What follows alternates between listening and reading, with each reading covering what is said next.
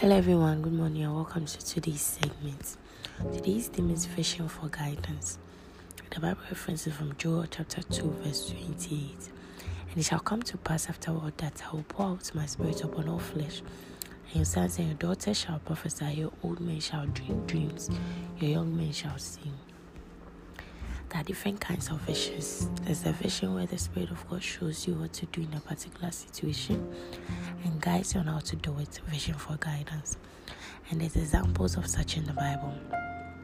Acts chapter 10, verse 1 to 6 narrates the remarkable account of the Roman centurion named Cornelius was guided through such a vision. The Bible describes Cornelius as a God fearing man who gave much alms to the poor. For this reason, God sought to save him so one day, God showed him a vision where he saw an angel telling him to send for Peter, who would tell him what to do for him to be saved. But that wasn't all. Oh, in Acts chapter 11, Peter himself saw a corresponding vision. He said, I was in the city of Joppa praying, and in a trance I saw a vision. And behold, immediately there were three men already come unto the house where I was, sent from Caesarea unto me.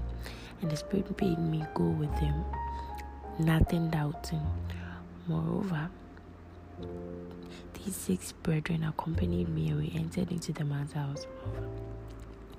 And he showed us how he had seen an angel in his house, who stood and said unto him, Send men to Joppa and call for Simon, whose name is Peter, who shall tell thee words, thereby thou and thy house shall be saved. Acts chapter 11, verse 5, and Acts chapter 11, verse 14.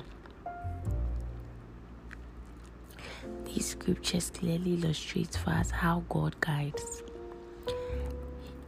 through visions. And if you'd lift your eyes in the spirit as well, He would guide you in your endeavors.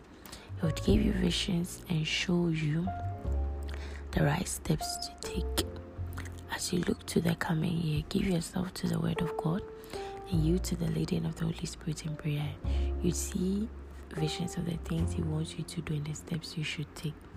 For further study, read John chapter 8, verse 12, John chapter 16, verse 13, Romans chapter 8, verse 14. If you're taking the Bible in one year, Revelation chapter 11, and Micah chapters 4 and 5. If you're taking the Bible in two years, Acts chapter 1, verse 12 to 26, in Second Chronicles chapter 33. Kindly take the prayer after me. Dear Father, Thank you for the guidance of your spirit by which I navigate my way through life. As I go into the coming year, giving myself to the word and yielding to the leading of the Spirit in prayer.